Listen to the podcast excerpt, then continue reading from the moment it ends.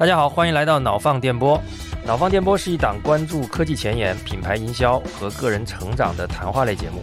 每期带给您一个有趣有据的话题，帮您在信息严重过载的现代世界小幅自我迭代。我是托马斯，我是 Nixon。 大家好，我们今天来聊一聊运动这个话题。呃，聊这个话题的契机呢，主要是因为我们看了两本书啊，受到一些触动。一本书叫做《运动改造大脑》，它是哈佛大学的一个精神病学的临床教授写的。第二本呢叫做《锻炼》，它也是哈佛大学写的，它是一个人类进化生物学教授写的，针对锻炼运动这件事情也给了很多的 insight。 对，《运动改造大脑》这本书呢是一本比较经久不衰的畅销书，应该是二零零九年就发布的一本一本书啊。《锻炼》这本书呢是一本相对比较新的书，这两年刚刚写出来的，刚刚翻译了中文版。本期节目我们可以分三个部分啊。第一个部分呢，它揭示了一个我们都知道，但是呢我们不知道它的具体原理的一个浅显的道理，就是叫做说一个人的体能好，有运动的习惯，其实是对他的学习和这种脑力劳动其实是有帮助的。我们今天第一部分要讲的内容就是叫做锻炼能够让我们更聪明。节目的第二部分，我觉得是在这两本书当中我们找到了一些全新的视角了。运动它对于我们的身体和精神的这种改造、哦、尤其是精神这个部分，就是对于你的这个压力、焦虑这些事情，其实都是可以用运动去缓解的。这两本书它很清晰的阐述了这样的一些道理和逻辑。我看完之后我觉得确实是打开了新世界啊，这是本期节目的第二部分。第三个部分呢，我觉得还是不可避免的，我们希望我们作为一个有一点跌位的正能量台，对吧，我们还是希望说跟大家讲一讲到底应该是怎么样的一个锻炼，有哪些基本的逻辑和原则。大概我觉得这期节目就可以分成这三个部分吧。其实刚才尼克森讲的第一部分也不是大家普遍能够认知到的一点吧，就是脑子好的人通常身体运动能力也强，这个其实有点反直觉，因为我觉得至少在中国的这个大家的刻板印象里面，对于这个书生啊，就所谓脑子好的人通常是跟文弱放在一起的，四肢一旦发达了，头脑往往就简单啊。这其实是我们一直以来我觉得算算是一个谬误吧，就是大家通常会这么认为，说这个人如果四肢特别发达，那他通常学习不会太好，对吧，在学校里他可能是一个体育生。但实际上一方面这本书其实揭示了这一点啊，就是其实身体机能的这种能力其实会帮助你的大脑更好的发育跟成长。那另一方面，其实我们也看到很多优秀的运动员其实是非常聪明的，这一点我也是最近十几年我才关注到这一点，就是我发现很多运动员诶，在他退役之后啊，他的这个智力的水平其实在通过他的后面的一些职业成长我们能看到非常多，包括有一些运动员最后成为教练，其实教练是一个动脑子的工作，他们做得非常的优秀，我觉得这这里面都是有相关性的。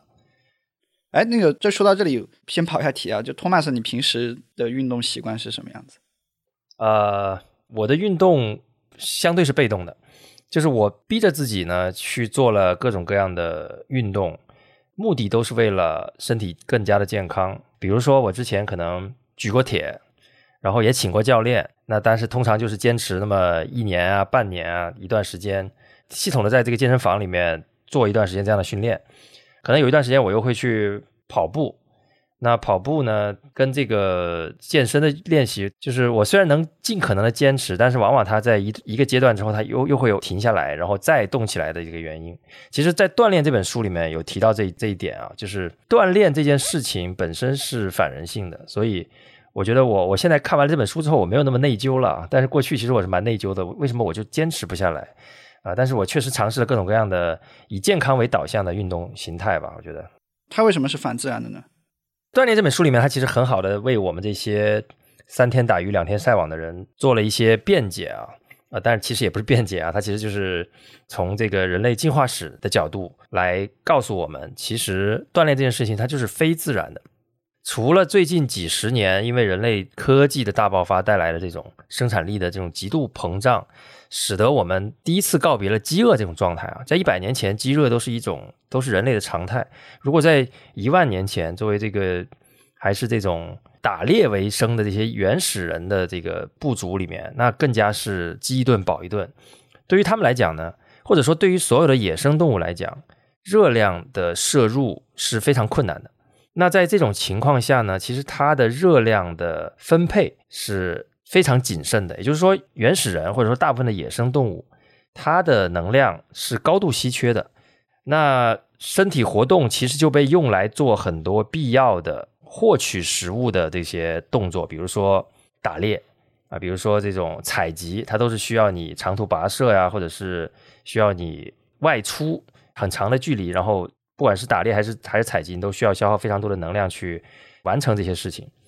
所以在过去呢，锻炼这种非自然的形式，而且短期你又无法从本能上看到有什么反馈的这种形式下，这个人去锻炼，其实它非常的反人性，就是看不到这个及时的反馈嘛，所以你的身体会觉得哇，这太浪费了吧！这个人竟然在一个跑步机上原地踏步了一个小时，这件事情可想而知你，你的本能会多抵触。人要锻炼，加上有健身房这种东西，这个都是最近两百年工业革命加城市化才带来的这种文化哈。所以我们在晚上也看过段子，就是你回家跟你的奶奶讲你在锻炼，对吧？可能你的奶奶会想说，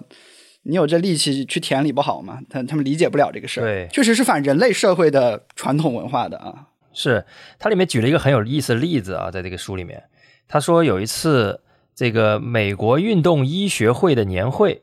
这个年会呢是一个专家云集推广锻炼剂药物理念的一个大会，在这个大会里面呢，作者统计了有一个楼梯和这个电梯一个台阶。他发现在那十分钟里面一百五十一个人里面只有十一个人选择走楼梯，剩下的人全部都是走那坐那个电梯。我们就看出来，一帮在研究说锻炼像药物一样好用的人，在面对一个非常易得的一个上楼梯的锻炼机会的时候，那只有 百分之七 的人选择去上楼梯，而不是直接坐那个电梯。那这个其实就相当于他就是跟普通人一样，因为普通人在全球范围内大概选择这个锻炼的人比例大概是 百分之五， 略高一点点。那就可以反映出这个人的本性，就是我们就是要用最低的能量去完成很多的这个目标，比如说上个楼梯我要走到那边去，怎么样能量最低我就怎么做，这就是人的这个古老的本能，就是避免不必要的身体活动。那大部分人应该是没有运动锻炼习惯的，但是大家没有关系啊，就是一方面我觉得我们解答了这是人的本能，利于你生存的本能。我们的第三部分其实也会告诉你说，锻炼它不是说你要去健身房或者是要玩某个运动啊，它其实是有一些非常低门槛的方法让你动起来的。对，而且我们不是在说本能就是对的啊，其实往往顺应人性的事情都会带来不那么好的结果，尤其是在现代社会里面，因为人性往往在几万年的进化，它其实是为古代甚至是稀缺时代的很多生存技能而产生的本能，但在今天这些本能其实不适用了，所以呢，反本能反人性的一些行为才能帮助你更好的生活在现代社会。前摇我们听了很有趣的一个事实啊，我们开始正文啊。我觉得我们先解答第一个问题，就是为什么锻炼它能够帮助我们今天成为一个更好的一个脑力工作者。我先建立一些基本的印象啊，就是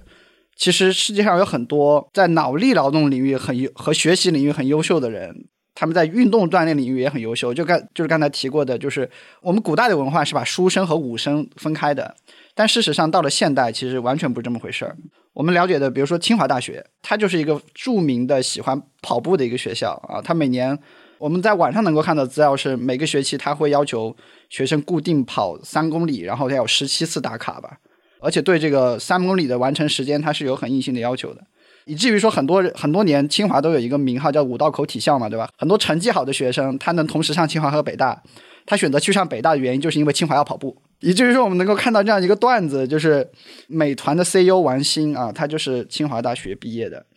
他曾经说过说我九八年在清华上体育课的时候，我三千米的这个成绩就是是十二分钟跑完，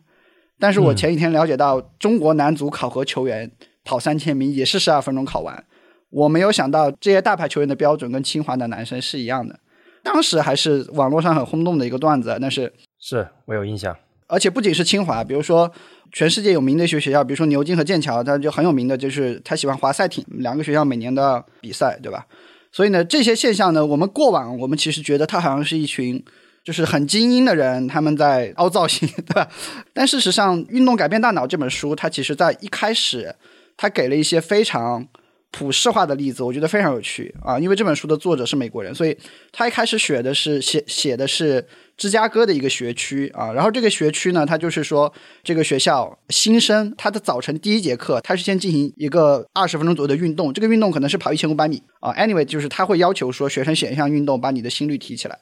这个学区在最早就是他们把这个一批新生同等条件的新生啊，然后分开，一批学生是第一节课先跑步的，第二批学生是不会要求提前到校，你就正常到校，你可以你可以睡够然后再来上课。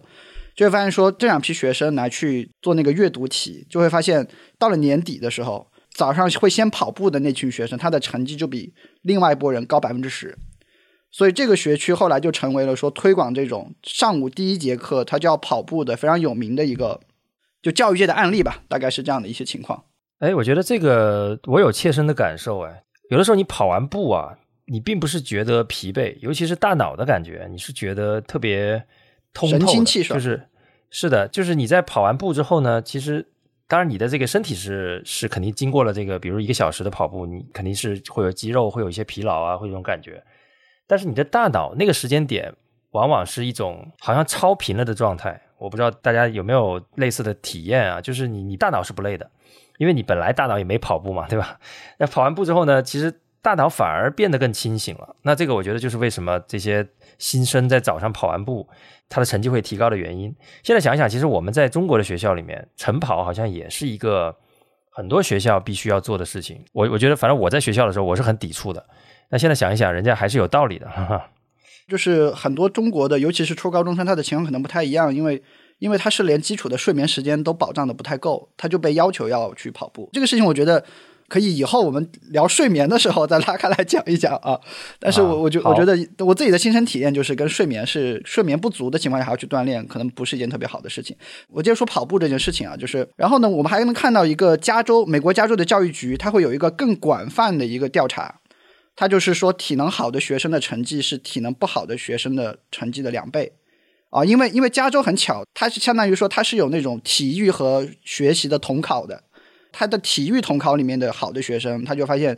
在那个数学和那个阅读的统考里成绩也好。那具体的表现呢，就是说他发现比如说体测他给一个分数叫六分，比较好的分数，他说这帮人呢他的数学的平均分是高于 百分之六十五 的人，然后语文的平均分呢高于 百分之四十五 的人。但如果你的体测只有一分，就是垫底的那帮人呢，你的数学成绩只高于 百分之三十五 的人，语文成绩呢只高于 百分之二十一 的人。但是他们在第一年发布这个报告的时候呢，就当时就受到质疑嘛，他就说呃，体育成绩能玩得好这个都是因为家里有钱，玩体育事实上你是要花一些钱的。所以呢加州教育局在二零零二年的时候他就把这个调查重新做了一遍，他就把那个这个学生的家庭经济状况都把它抹平了，就相当于我只对比家庭条件一样的这个孩子，对比下来其实也是就是体能好的依然是优于体能差的。在这之后啊，我们最近几年看到美国的弗吉尼亚大学它真有一个研究，我觉得特别对应这个中国的常态，就是中国很多时候因为体育老师他不受重视，然后所以体育课经常会被砍掉，就是说哎，天气不好大家不要上体育课了，体育老师生病了，对对，体育老师生病了啊。然后弗吉尼亚那个大学的研究它就是证明了这件事情，叫做你把体育课砍了拿去上数学课，其实对成绩是没有正向帮助的。希望听我们节目的数学老师班主任手下留情啊。对对对，手下留情啊，可以尽量给孩子们留一些运动的一些时间。但是说完了这些统计的规律啊，我们还是要简单的解释一下，就是为什么为什么人在运动后他是能更聪明的。他甚至有那种案例，有人重要的考试前面专门去运动两小时。那他第一个要点呢，是因为你在运动的时候你的血液其实是流向你的四肢的，然后的话呢你运动一结束，其实你的血液马上会带着更多的氧气，因为你在运动的过程中你会非常频繁的呼吸嘛，所以呢它会带着非相对更充沛的氧气从四肢流回你的大脑，集中在大脑这个位置，你的大脑得到的氧气啊包括一些其他的一些成分就更多。 anyway 它是能够促进你更好的集中精力的。另外一个效应呢我觉得也很好理解，就是因为你在运动的过程中你兴奋，其实你就会分泌多巴胺嘛，多巴胺事实上它一定程度上是能够替代咖啡的这个作用的，能让你神清气爽嘛。像我自己高考之前我就是那一年我就是每天每天晚上都得去跑步，然后再去上晚自习，我觉得就跟这个事情是有关系的。但事实上就是这些道理啊，我们大部分人都是都是只是知道有这样的现象，但是不知道为什么。刚才血液和多巴胺这两个事情是解释清楚了。那《运动改变大脑》这本书里面我觉得很有意思的一个点，就是还进行了一个长期的论证，就是叫做说为什么长期的运动能够让我们的大脑变得更好。而且它的视角非常多样啊，一会儿从这个生物的物质的视角，一会儿从这个进化的视角，呃，一会儿从这个比喻的视角。我摘一些跟大家讲一讲。他最开始讲了一个进化的故事，他的逻辑叫做说，一个生物如果你不需要移动的话，你是不需要大脑的。他就找了一个生物叫做海鞘，这种生物类似水母一样，它会寄生在那个珊瑚上。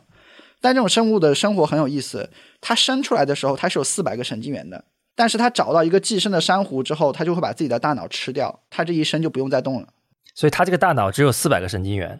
对，在它的余生它就是一个没有大脑的东西啊，四百个神经元吃了就吃了吧啊！对对对，这这很神奇啊。OK， 那那我在讲接下来的部分之前，我觉得大家在听这期节目的时候，脑海里都可以有一个画面，就是这是一个非常不严谨的比喻，但是我觉得这种方式能够帮助你理解，就是你的大脑是什么样子呢？大脑里面其实有无数只小章鱼或者小水母，这些小章鱼和小水母它就会有这种突触或者触手。然后的话，我们人每一次处理一个信息或者做一个动作，它都是每两只或者是一小群的这种小章鱼或者小水母，它们之间的这个触手互相连在一起，然后他们像过电流一样，他们把那个信号传递过去。这个其实就是人的这个大脑回路的一个工作的一个比喻吧。其实如果你今天去学那个人工智能神经网络，它也会用这样的比喻来跟你讲。对，我希望大家带着这个画面来听我们接下来的部分。首先我们要理解一件事情，叫做人的认知功能和运动能力，它都是依赖大脑回路的，而且这两件事情可能没有差别。就是在书里面它就会讲说，人的这种观察、获得反馈、评估，你都是依赖大脑回路的。原始人的钻木取火和你今天在电脑上写一行代码，它的本质上都是一群脑回路在一起互相过电流。在这个过电流的过程当中呢，会有两个东西，我们会唯一提到的两个脑部名词，一个叫做前额叶皮质，它相当于是你大脑的 C P U 或者 G P U， 它是负责发指令的。那另外一个部门呢叫做海马，它是负责这种内存的读写和输出的。海马的它会把你接下来收到的反馈还要做的事情跟你过往的记忆做比对，告诉每一条肌肉应该怎么运动。归根结底上就是脑回路、前额叶皮质和海马这三个东西吧，就是不管是在做脑力劳动还是在做体力运动的时候，都是一样的一个逻辑。这里呢，我再给大家举一个例子，就是说如果说听众里面有给那个机器人编过程序的人啊，你一定会知道这个事情，就是说其实我们运动本身是需要思考的，就是你今天做一个动作，你本身是需要思考的，对不对？就是你让那个机械臂去拿一个咖啡，你是这样要非常精确的告诉他，你的拇指应该动多久，你的那个手伸出来应该伸多久。我们的大脑会有一个特点，是什么特点呢？就是它会把这种所谓的这种，就是人类最基础的动作，它在经过练习之后呢，它会把它放到你的小脑或者脑干这样的一些潜意识的区域。这就是为什么就是今天一个机械臂去拿咖啡，它是需要思考手要伸多久的，但是你作为一个人，你是不用思考这个问题的。但是反过来就是说，如果你今天倒一杯咖啡，你也得思考你的那个手要往前伸多久，你你会非常的疲惫。所以这里就涉及到一个问题，我还是倾向于用用我们讲这种科技的方式来去讲这个事情，就是其实人的智慧和智能的发展，其实就是你作为一个电脑，你不断的去学会一个算法，并且把这个算法从原来的跑在上层的这个应用 App 里面，变成跑在你的芯片底层的这样的一个过程。哎，跑在芯片底层的过程的好处是什么呢？如果有朋友是熟悉手机啊或者芯片啊这些东西，一定马上能反应过来。跑在底层的好处就是你的功耗低嘛，就是你做这个事情能更更快、更更下意识。它就有点像什么呢？就有点像说你十年前。就是或者说十五年前，手机的芯片当时是不重视摄影这件事情的。那当时大家就在应用上层做这件事情，就是你拍完一张照片之后，你要怎么样去美颜，去怎么样去曝光，它就更依赖说上层有一个 A P P 去处理这件事情。但是过了十五年之后，现在所有的手机里面都会，芯片里面都会有一个部件叫做 I S P 啊，图像处理芯片，它就会自然的在芯片底层去处理图像的这种曝光光系啊。所以说就是我们对比十五年前的手机的摄影和今天的摄影，我们就会发现今天的手机摄影的天然就会更好，很大程度上是因为手机的那个摄像头有进步，还有一个非常重要的原因是因为我们的芯片有非常重要的一个计算的一个逻辑，而且这个计算的功耗很低，然后它能够非常便捷的去去进行这个计算。所以我们今天手机上看到的图像就更好了。嗯，所以就是说总结一下，就是说肌肉记忆、处理语言和文字、社会化的生活，这些都是能够不断的去增强和形成新的这种脑回路之间的这种配对关系的这种活动。它这些活动其实都能够让你的大脑都能让你的大脑把一些现有的活动不断的用更低的功耗去处理，更低的能量去处理，然后你把你的脑子腾出来，你能够去思考一些更复杂的事情。所以为什么人会成长，就是人不断的把那些简单的旧的事情变成了脑回路里的最基础的能够低功耗处理的事情。那在这中间的话呢，你会发现说怎么样去锻炼你的脑回路，处理语言和文字和社会化的生活，这些东西其实是不太规律的。只有不断的锻炼肌肉记忆这件事情是最可控的，是你作为一个人当中你每天都能够安排自己去做的一个事情。讲了这么一大段啊，其实就是在讲说锻炼这件事情和对于脑回路的这个增强和使用，它和脑力劳动其实并没有任何的区别。这里我想问一下啊，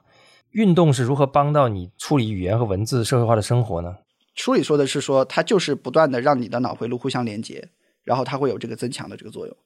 就是运动会让你的脑回路的连接性变强是吗？对，是的是的。这里其实就涉及到下一个部分了，就是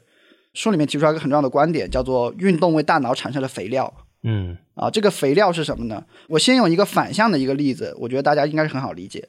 有人去研究那种认知功能的这种衰退的疾病，类似阿兹海默症，他就发现说一个人患阿兹海默症非常大的原因，或者说非常强相关的是跟这个人的运动能力衰退，走得慢甚至不能走路有关系的。我觉得如果大家回忆身边这种有一些痴呆的一些老年人，经常都是坐在轮椅上嘛，这个是从统计学上的一个反向论证。但是如果从正向论证这件事情呢，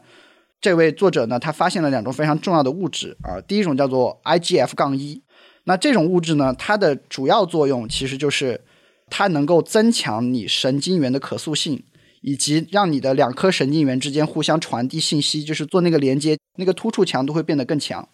所以能够让两个神经元之间的联系传递信息更有效。你在运动的过程当中会产生一种物质，然后它能够让你的神经元更强，然后能够让你的学习能力增强。那第二种物质呢有点拗口，叫做脑源性神经营养因子，我们把它简称为 B D N F。 就 B D N F 这种物质呢，它是跟两千年的诺贝尔物理学奖生理学奖是相关的。它会促进你大脑中的一个什么样的过程呢？就是促进神经元的生长，然后帮助你的海马体形成这种长期记忆。呃，甚至两千年的诺贝尔奖其实很重要的一个原因，就是因为他们去解剖那种更聪明的然后运动过的那种小老鼠，他会发现它的脑海里因为有更多的 B D N F， 就是海马里有更多的干细胞， B D N F 其实是能够帮助你的大脑去制造更多的脑细胞的。这两种物质伴随着你运动会产生很多，所以就带来的脑细胞的这个增长。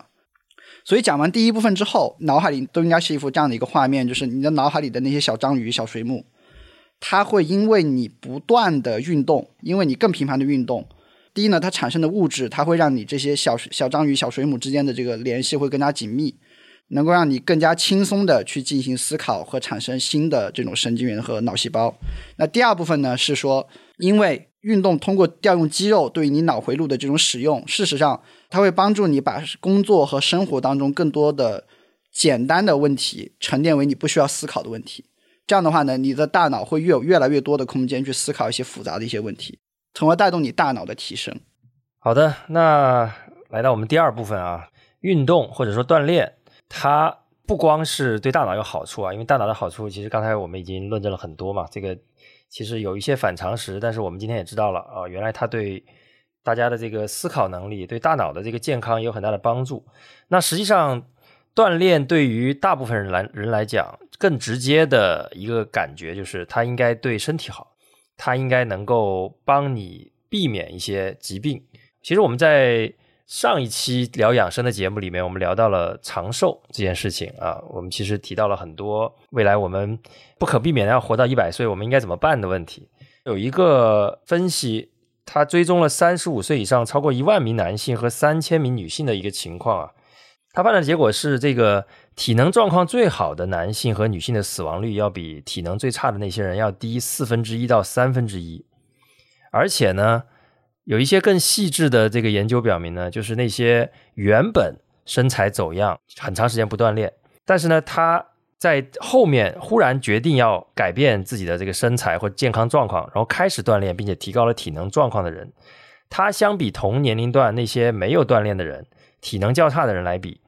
他的这个死亡率仍然要低 百分之五十。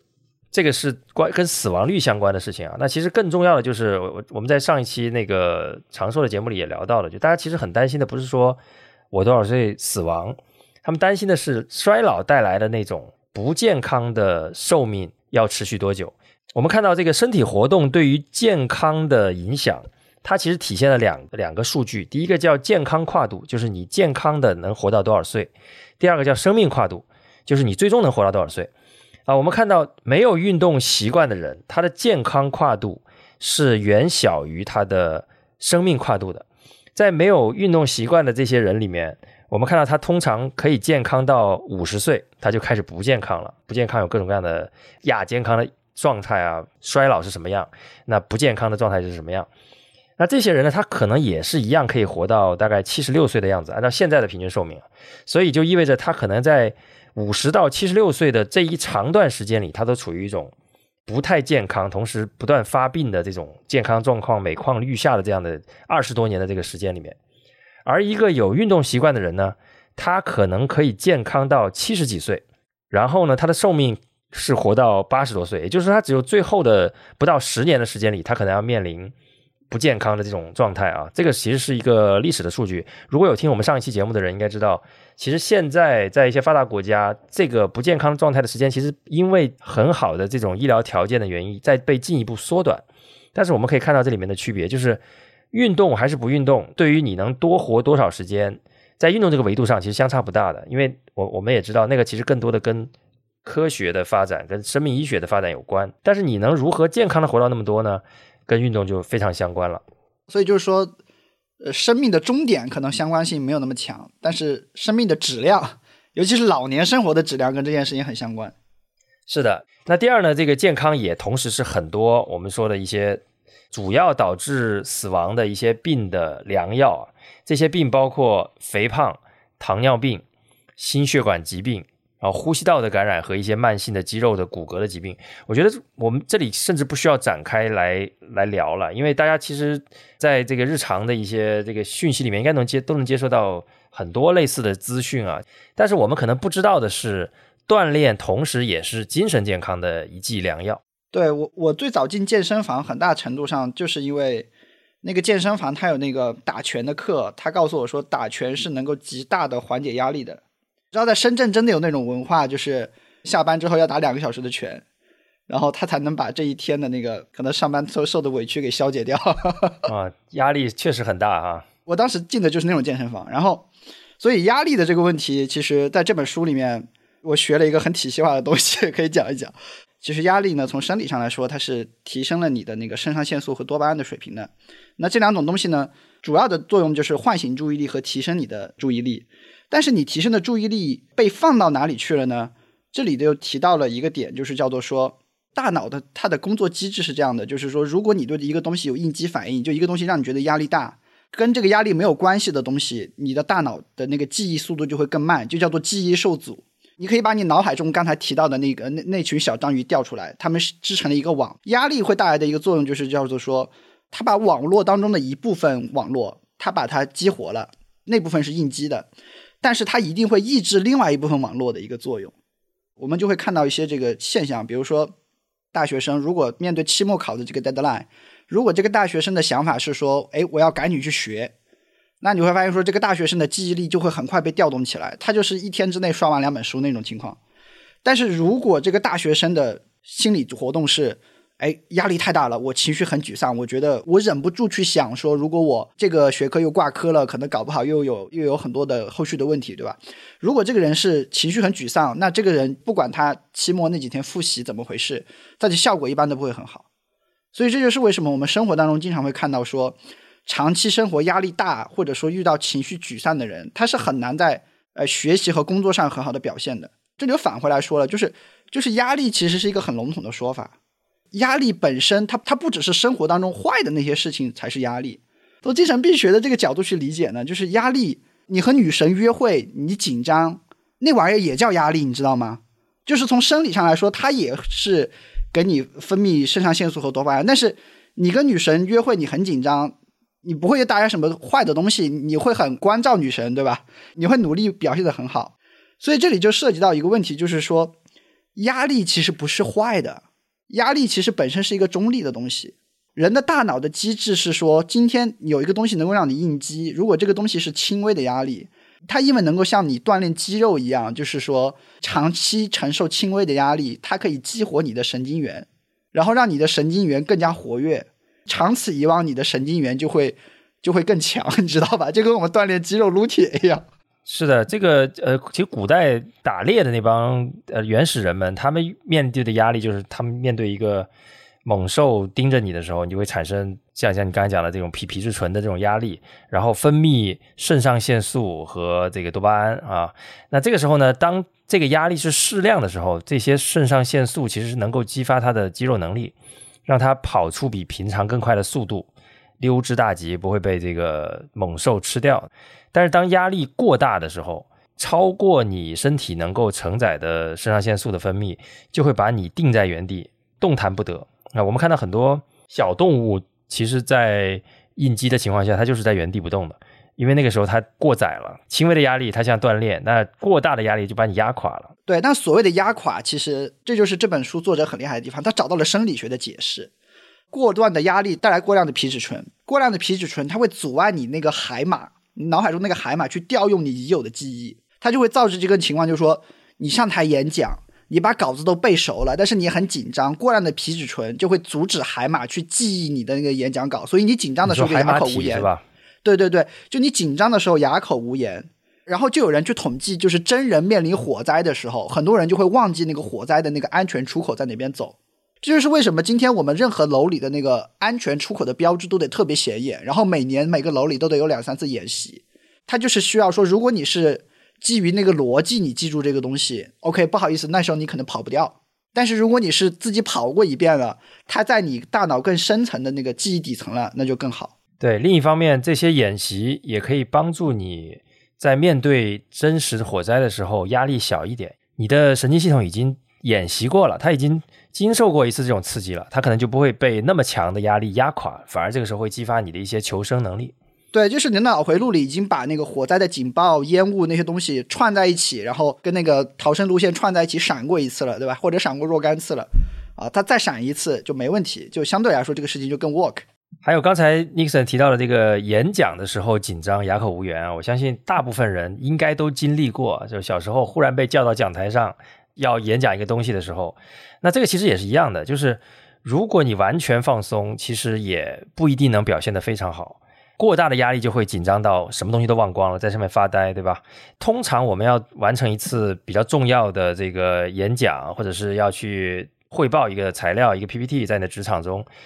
适度的紧张是可以帮助你发挥的更好的。那这个其实原理是一样的。对，就刚才讲完了这种过度的紧张，我们还可以讲一讲长期的紧张啊。长期的紧张也会有问题，长期的紧张有压力就会让你的神经细胞长期处于兴奋状态。处于兴奋状态的这个细胞呢，它可能会遇到一个问题，就是你的身体系统给它供给的能源是不足的，就是缺少葡萄糖，最终就会导致这个神经元的那个触手，它就会像那个树枝被剪掉一样，逐渐的萎缩，导致一部分脑细胞就开始死亡。神经细胞死亡的比例提升之后呢，就会体现为类似于说阿兹海默症这种疾病。所以长期的压力也是有问题，然后这个是从物质层面，当然也会有这种疾病层面的，比如说长期这个压力大，你血压血压忽上忽下的，就有可能引起一部分血管破裂，然后就一部分这种动脉就会硬化掉。所以说我们经常会看到那种极端的事情，就是有的人压力过大的情况下，就会突然就遭受某种心血管疾病，它是有生理学上的依据的。那我们运动跟缓解压力有什么样的关系呢？接着还是用这几种物质来给大家解释，来来回回都是这么几种物质和道理。第一个道理就是，因为你运动的过程当中，你会增加全身的血流量，呃，和葡萄糖的那个生成，以及就是说你会有更多的这个血液携带更多的氧气，它们都是基础的代谢材料。这些基础的代谢材料在你运动的过程当中，它是对你的大脑是没什么帮助的，但你一旦运动结束之后，运动一旦结束，你的大脑就占有更多的血流量嘛，所以说这个过程当中，你的大脑就会得到这些这种更多的代谢的材料，更多的养料。而且的话呢，包括说你大脑产生出来的废物也会被运动过程当中产生出来的酶，更多的酶被更快的分解。所以说为什么我们运动过后会有那种神清气爽的感觉，一方面是因为你大脑得到了更多的养分，另外一方面是你大脑的那些废料啊，它会被更快的清除掉。那这个是短期的。那长期的来说的话呢，就是说就是刚才提到的两种物质，一种叫做 I G F 一， 第二种叫做 B D N F。 就这两种物质它又会起作用，会把你在压力过程当中导致那些神经萎缩呀，它就会重新的给它激活回去。因为刚才提过，就是说这两种物质它是能够让你的两个神经之间互相的就这种就类似于就是触手之间去勾的这个动作，这样消耗更少的能耗的。所以说它就通过这种关系，它就把你压力带来的那些对于大脑的损伤就给它就给它恢复掉啊。这就是为什么短期接受压力我们去跑步能够觉得舒服，以及我们长期去在有压力的状况下去生活，但是我们通过运动的方式变成一个更松弛的人。就我们看到非常多的统计学的相关的结果，比如说什么一家公司里面运运动的人对比不运动的人，他的绩效会更高，对吧？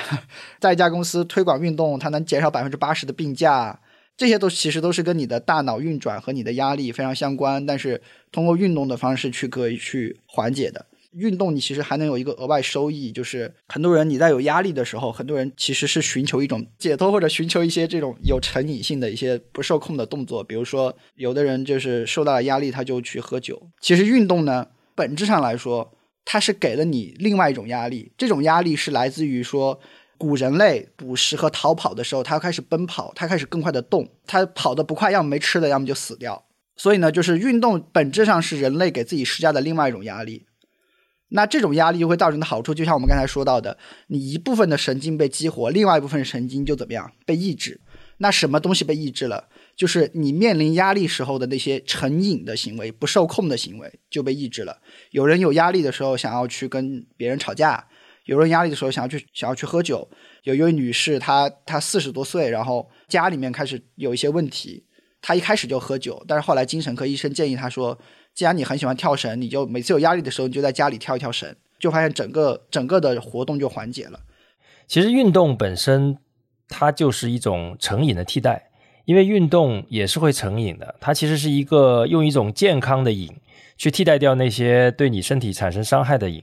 运动的这个成瘾性我们会在一会儿的这个锻炼的环节再跟大家分享。就是从刚才压力的这个例子里面已经非常明确可以看到，就是不管是从呃内分泌物的层面，呃还是从这个脑回路的这个工作原理的层面，其实你都能发现说它间接的就在调控你的精神健康。这本书里面其实用了非常多的篇幅，他专门去讲跟精神健康的部分，因为这个教授他是精神科的教授，他其实不是人体运动学的教授，他就开始接下来就讲就是类似成瘾跟运动有什么样的关系，然后的话抑郁可以用运动去治疗，甚至比开药会更好，然后甚至还讲到了这种女性的这种激素分泌，它是跟运动也是很有关系，是可以依靠运动去做很强的调节的。但是我觉得在这里我们就不展开了，因为当时压力的一个例子其实就已经是非常的清楚了，也非常建议你去读一读。它非常好的一个点就是它把很多的我们已经知道的若隐若现知道的道理，它通过神经科学和精神病学层面的一些逻辑，甚至是同一个部分它会用不同的逻辑来反复跟你讲。这个过程有点类似什么，其实也有点类似于说不断的去强化你一部分神经元的这个脑回路，对吧？不断的去强化你一部分小章鱼的这个连接，能够让你把东西记忆的比较牢靠，而不是说只是很浅显的知道一个道理。一部分脑回路你要多次刺激你才会形成记忆嘛，其实就这个道理。然后书里面也给了其他的一些细节，我觉得我觉得如果你深入去看的话也是比较有趣的。比如说他有的运动员运动量很大，但是呢因为压力太大，他就他在肚子那个位置还是会有脂肪。他就会提到说其实这个是人类那个很古老的本能，就是长期面对压力我就要在肚子的这个位置储存脂肪，储能嘛。事实上很好的解释了我为什么我过去一年我我大概参加了一百多次这种团体健身课，但是我的老婆发现我的肚子在逐渐变大。我觉得可能就是因为最近一年这个压力也相对是大一些，它就跟我的健身完全没有关系了，还是蛮有趣的。那你知道了原因，我相信后面还是有办法把这个肚子减下去的吧？对对对，我觉得可能接下来这个肚子的重点就不是我进健身房这件事情了。对，找一些别的方法。我觉得刚才 Nixon 讲到一个点啊，就是就这本书里的很多道理是我们好像隐约觉得它是对的，但是又没有那么成体系的论证过，然后他通过这个呃神经科学、精神病学的这个层面去做了一次论证啊。呃，我我自己也有这种体会，就是有的时候有一些观点，可能在一本书里面听到了一个方向的解读，然后呢，你在读一些其他的书的时候，有时候他会交叉的提到同样的论点，然后给出了一些其他维度、其他的视角的解读。那这些解读其实综合起来，就会让你对这个论点有更丰富、更深层次的理解。这个其实是我们为什么要多读书的一个很重要的原因。它可以帮助你不用片面的被一本书影响，然后就就就下某几个特别片面的决定说啊，这就是对的。那你可能在不同维度，甚至是不同的领域得到同样一个结论的时候呢，这个结论其实对你来讲，或者说对我们大家来讲，都是一个更有价值的一个跨领域的一个结论。但是很实用性的去考虑这件事情，就是你学一个东西，只有大脑多次刺激之后，你才能记住它。就是你刺激的太少，你真的是学不。就像大学时候你你熬夜学的那些，为了赶考试学的那些书，你真的是过两天就全忘了，因为刺激的次数太少了。那我们聊完了这个锻炼各种各样的好处啊，我们最后来简单的聊一下，那我们到底应该如何去开展我们的运动啊？到底锻炼应该怎么练呢？对，在这里我先把门槛打低下来啊。我们在开节目开头说了，事实上大部分人是没有锻炼和运动的习惯的，但是锻炼这件事情事实上非常简单。他比如说刚才我举的那个例子，就是一个人喜欢跳绳，你也不用管什么时间什么地点，就喜欢跳你就蹦一下就好了，这个就构成了一个对身心都有益的锻炼。但是我觉得对更多人来说，还有一个非常重要的一个锻炼就是散步，我觉得这是特别重要的一件事情。我开始意识到这件事情的益处，其实是我发现有一些程序员，他们中午吃完饭就一定要成群结队的绕着办公楼走好几圈，那帮人确实你在工作里跟他们打个交道的话，确实绩效还不错确实能力还不错啊，也算是某种不严谨的观察吧。就是走路上下班和散步其实就是一种非常重要的一个锻炼的行为。如果你实在是没有时间去锻炼啊，实在是没有习惯去锻炼，或者说也找不到自己很喜欢的运动，但我觉得先从能多走走开始，我觉得这个是一个很简单的一个事情吧。啊，除了刚才说的我们从最简单的事情先入手之外呢，其实我们要很好的利用锻炼的成瘾性，让我们对锻炼上瘾。我们可以系统的来看一下锻炼可以产生哪些成瘾的物质啊。刚才提到了第一个叫多巴胺，这个大家都很熟悉了啊，这是一个社交热词啊，大家很喜欢说啊，我我又分泌多巴胺了，是吧？这很多快乐的事情会分泌多巴胺。那多巴胺呢，其实就是产生成瘾性的一个重要的一个物质。它让你获得想要再来一次的这种这种欲望，同时呢，它也会让你产生一种锻炼的成瘾的感觉。比如说，你如果经常锻炼，然后有几天你忽然不锻炼的时候，你就会感觉到焦虑，甚至是易怒啊。它会让你产生一定的这个依赖症。它其实是一种正常无害的，而且通常是对你有益的一种人体的这种奖励系统的一种反馈啊。所以大家不用太担心，因为你就继续运动就好了嘛。因为运动其实是没有坏处的一一种瘾啊。那第二个叫做内啡肽，内啡肽呢跟多巴胺有一些不同，我们可以认为它是天然的阿片类物质，它是一种镇痛药里面主要的成分啊。因为我们知道我们在运动的时候其实是很痛苦的嘛，某种程度上你要肌肉撕裂，或者是要要消耗大量的能量。那比如说大家跑步跑过的话，你会感觉到肌肉的酸痛，甚至脚上会长水泡。那这种内啡肽呢，就是身体的一种补偿机制，它让你在受到痛苦的时候抵消掉你受到的痛苦。这种抵消往往会有一些矫枉过正，就比如说你需要一百的时候，它会分泌一百二十给你，就会额外奖励你一点，多出来的这个内啡肽会让你感到平静喜悦。那它的持续时间甚至可以超过四个小时。但是呢，内啡肽的分泌是需要高强度剧烈运动二十分钟乃至更久之后它才会分泌的，所以它是一种相比多巴胺它可能是高级那么一点的奖励啊，它属于那种高级别运动的人才能获得的。如果大家没有体会过内啡肽带来的快乐，可能下次你就要运动的时间跟强度再久一点，试试看能不能找到这种感觉，这种平静的喜悦的感觉。那这里还没完呢，呃，有有一种说法叫跑步高潮，你看这个词用的，就代表它是很爽的状态啊。很多年以来，大家一直认为这种传说中的跑步高潮是由内啡肽造成的啊，就是刚才我们说的这个阿片类的这个物质造成的。但实际上呢，现在的研究发现，人体产生了另外一种更厉害的东西，叫内源性大麻素，它能够给你带来非常强烈的愉悦感。但是大部分跑跑步的人是没有办法体会的。呃，说实话，我虽然跑步，但是我没有跑过马拉松，所以我其实没有体会过这么强烈的快感。据说是需要数个小小时的这个剧烈的身体运动，大脑才会释放这种增强情绪和感官体验的物质，来获得所谓的跑步高潮。这个我就理解了，为什么很多跑马拉松的人他会成瘾，就是马拉松这件事情的成瘾。我在读这本书之前是有一点不太理解的，因为那个事情首先它不太健康，第二它持续的时间太久太痛苦了，为什么会有人明明知道它不健康还要追求，而不是说我把它切成相对小块的十公里二十公里我去跑呢？我觉得最大的原因可能就是他们潜移默化的是在追求这种内源性大麻素带来的快感啊。那这个东西为什么会进化出来、呃、作者认为其实也是当年我们在打猎的那些老祖宗们，他们需要用这种长时间追逐猎物的方式获得这些肉食的这些猎物的时候呢，他身体给他的一种奖励，让他提高他的敏感度，让他去坚持几个小时追一只羚羊打到他啊，这是一种也是我们遗传下来的这个这个能力啊。有多巴胺、内啡肽和内源性的大麻素来激励，我觉得运动就会更好坚持一点，因为你可能会成瘾。那这个时候不需要我们去催着你，也不需要反人性，你就浑身不自在，就想要去跑个步举个铁。我们周围应该都有这样的朋友，他们是运动能力很强的坚持运动的人，他们其实某种程度上都有一定程度的运动成瘾，只要不过度啊，我觉得这都是一件很好的一个事情。除此之外呢，其实还有各种各样的方法，比如说通过社交的方式啊，或者是通过给你产生一些所谓威逼利诱的这种方式来让你坚持，比如说你把锻炼的优先级提高排入计划里面啊，比如说你跟一个朋友或团队约好，因为你有社交压力嘛，啊，我们说好明天下午一起跑步的，你总不能爽约嘛，现代人都有履约的这种本能啊，所以你就有了一种社交责任去更好的锻炼。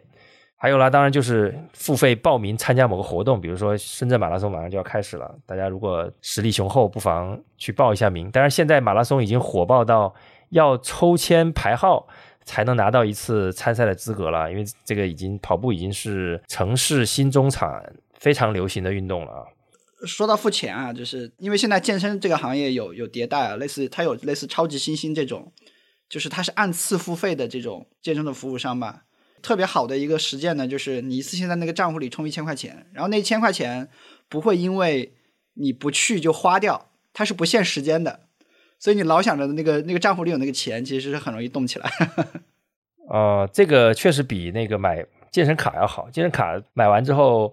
有的时候你就后面就不会去了。对对，一定要去那种按次付费，然后你可以不大不小的你储一点值在里面。OK， 那这个就是我们我们说如何才能激励你去开始运动的这个几个小方法吧，我觉得大家都可以找一找有没有比较适合自己的方案。比如说你脸皮就很薄，那你就每次都约人一起，很很难不去，对吧？比较惜财，那你就存一大笔钱，然后为了把它花掉，你也你也不得不去。然后或者是你就干脆对自己狠一点，让自己快点上瘾，也会帮助你很快的建立这种运动的习惯。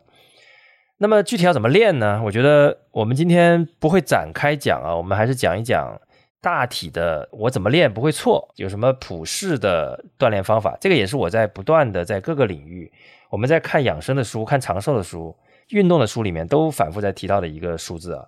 就是中等强度的一百五十分钟的有氧运动。那这个数字呢，其实是来自二零一八年美国卫生和公众服务专家组的一个研究。他们认为呢，这个要达到明显的健康收益，一个成年人每周进行一百五十分钟左右的中等强度的有氧活动是最好的，或者是换成七十五分钟的高强度身体活动。我解释一下怎么判断中等强度和高强度啊。我觉得我建议大家每个人都去买一块那个智能手表或者是智能手环，手环的话大概就一两百块钱就可以搞定了，它就会看到你你的心率，然后呢你会很很容易的计算出你的最大心率是多少。最大心率有一个简单的计算方法，二百二十减掉你的年龄啊，是的，是的，那个是相对比较简化的算法。但是如果你买一块稍微好一点运动手表呢，你在运动一段时间后，它会帮你计算出来你本人的最大心率是多少，那那个相对更精准一些。然后中等强度大概就是 百分之五十到百分之七十 的最大心率，比如说你的最大心率是 两百，百分之五十 就是 一百，百分之七十 就是一百四十。那么在一百到一百四十这个区间的心率的运动就是中等强度。那高强度呢是 百分之七十到百分之八十五， 那相对就是一百四十到一百七十五左右的这个这个心率范围内。我们不推荐你跑到最大心率啊，当然你其实大部分时候你也无法坚持太久，基本上就是这样的强度就是非常好的一个锻炼。我们甚至不会去说我到底要做什么，你不管做什么，因为最后的评估就是看你的心率，这是最直接的，看你的这种运动心肺的运动状态来反映你的强度是多少。这里涉及到一个非常重要的一个思维，大家去运动其实不需要去追求说你是不是能跑半马，能跑全马，你是不是一个运动成绩很好的人。呃，《运动改变大脑》这本书，他们在这个教育行业去推行就让学生运动的时候，他们有个非常重要的一个思维，就是叫做说你的心率其实代表了你有多努力。对一个人的运动的评价，应该评价这个人是否是努力的，他的心率有没有持续的达到这个标准来去评价，而不是说这个人的运动成绩好不好。所以说按照这个逻辑来看，其实我们每个人都应该跟自己比，你自己的心率有没有持续的达到那个额定的水平，我觉得这个才是最重要的，而不是说跟你身边的人去比，说你能不能跑得更远，能不能跑得跑得更快。我觉得这些指标事实上因为每个人因人而异，其实它是没有普适作用的。这就是为什么我建议大家买一块手表来了解自己的最大的原因。我的跑步就是心率特别高，我确实这个要承认一下，我很很少能做到非常规律的隔天跑这样的一个强度啊，所以我一周大概两次左右，在我跑步的那个阶段，我的心率就很难降下来。那这个时候我就不得不把我的配速降得更低，甚至有的时候要走走停停，跑跑走走的这样状态。但是这个其实也是相对更正确的一个呃运动的方方法，而不是说我去坚持一个我认为对的配速，而这个时候把心率拉到非常高，那个其实对于经常跑步的人知道，那样的其实没有锻炼效果的。然后就说到这个锻炼啊，很多人就会说，哎，那我锻炼会不会过度啊？在这个书里面其实他就提到了，大部分的时候呢，就现代人啊，其实很难真的过度训练。科学的训练是很有必要的，比如说我们在跑步的时候，正确的跑姿、跑步计划，其实对于你的安全、你的健康是有很大帮助的。我觉得这个是需要花一些时间去学习，包括你去健身房，在健身房里要怎么去用这些器械，怎么去制定自己的这种肌肉训练的计划。在初期，要么你自己学，要么你找一个相对不错的私教带着你先练一段时间，也是很有必要的。其实运动很难真的过量，很多时候我们以为的运动过量并不会产生真的负面的意呃意义啊。那我就举其中一个小的例子啊，因为我有个朋友，应该是我朋友圈里面跑步最多的人，他就是经常参加各种全马半马，然后自己周末没事跑个二十二十多公里那那种人。我们一直认为他的健康状况是非常好的，直到有一天他说他有动脉硬化的时候，我们所有人都惊了，因为一个跑步、运动、饮食都非常规律的人，竟然有冠状动脉硬化。我们当时觉得可能就是每个人的基因不一样，他就赶上了。跑步的人确实会产生动脉冠状硬化的，这个跟大家的理解不一样啊。但是呢，运动员由于高强度训练，它产生的这种对血管壁造成的损伤产生的斑块，更像是一种保护性的适应，它们起到了保护作用，对血管壁进行修复，而不是我们普通人的那种冠状动脉硬化。一项这个针对两万两千名中年人和老年人的一个分析发现呢，身体与活动量最大的个体，冠状动脉钙化这一指标得分是最高的，也就是说，反而运动量大会导致冠状动脉钙化，但是呢，这些人的患心脏病的风险是最低的。也就是说，我们不能根据他的一个症状就觉得说他这么运动其实是不健康的。我觉得还是很多事情还是要再具体的来来分析吧。好的，那我们本期节目呢，其实简短快速的跟大家分享了一下锻炼这件事情上，呃，它到底有什么好处，以及我们要如何开始，尤其是它在一些我们呃，之前可能没有联系到一起的吧，比如说对大脑、对精神压力、对各方面都有如此多的好处啊！我觉得喜欢我们养生学系列节目的朋友们应该要动起来了啊！我们共勉吧，因为其实最近一段时间我自己也没有很好的运动，我不知道 Nixon 的状况怎么样啊！我觉得我们可以一起来做一个打卡的计划，我们大家先把每每周一百五十分钟凑齐，对吧？然后我们坚持一段时间，看看是不是真的对我们的身心的健康都有好处。呃，我不知道大家最近的运动是什么，你有没有什么喜欢的或者在坚持的运动的方式？你有什么运动的小窍门或者建议吗？我大家可以在评论区给我们留言，我们一起讨论一下。当然，如果你有兴趣进一步的讨论，也可以加我们的小助手进我们的这个听友群，我们大家一起来分享养生学的最新的有意思的小故事吧。我们这次应该也会送出几本书，所以大家踊跃发言，好吧？那么本期节目就到这里，再见，拜拜！感谢收听脑放电波，欢迎在苹果播客、小宇宙、喜马拉雅等播客客户端搜索“脑放电波”，找到并关注我们。如果你觉得这期内容对你有所帮助，欢迎你在评论区留下反馈，这对我们非常重要。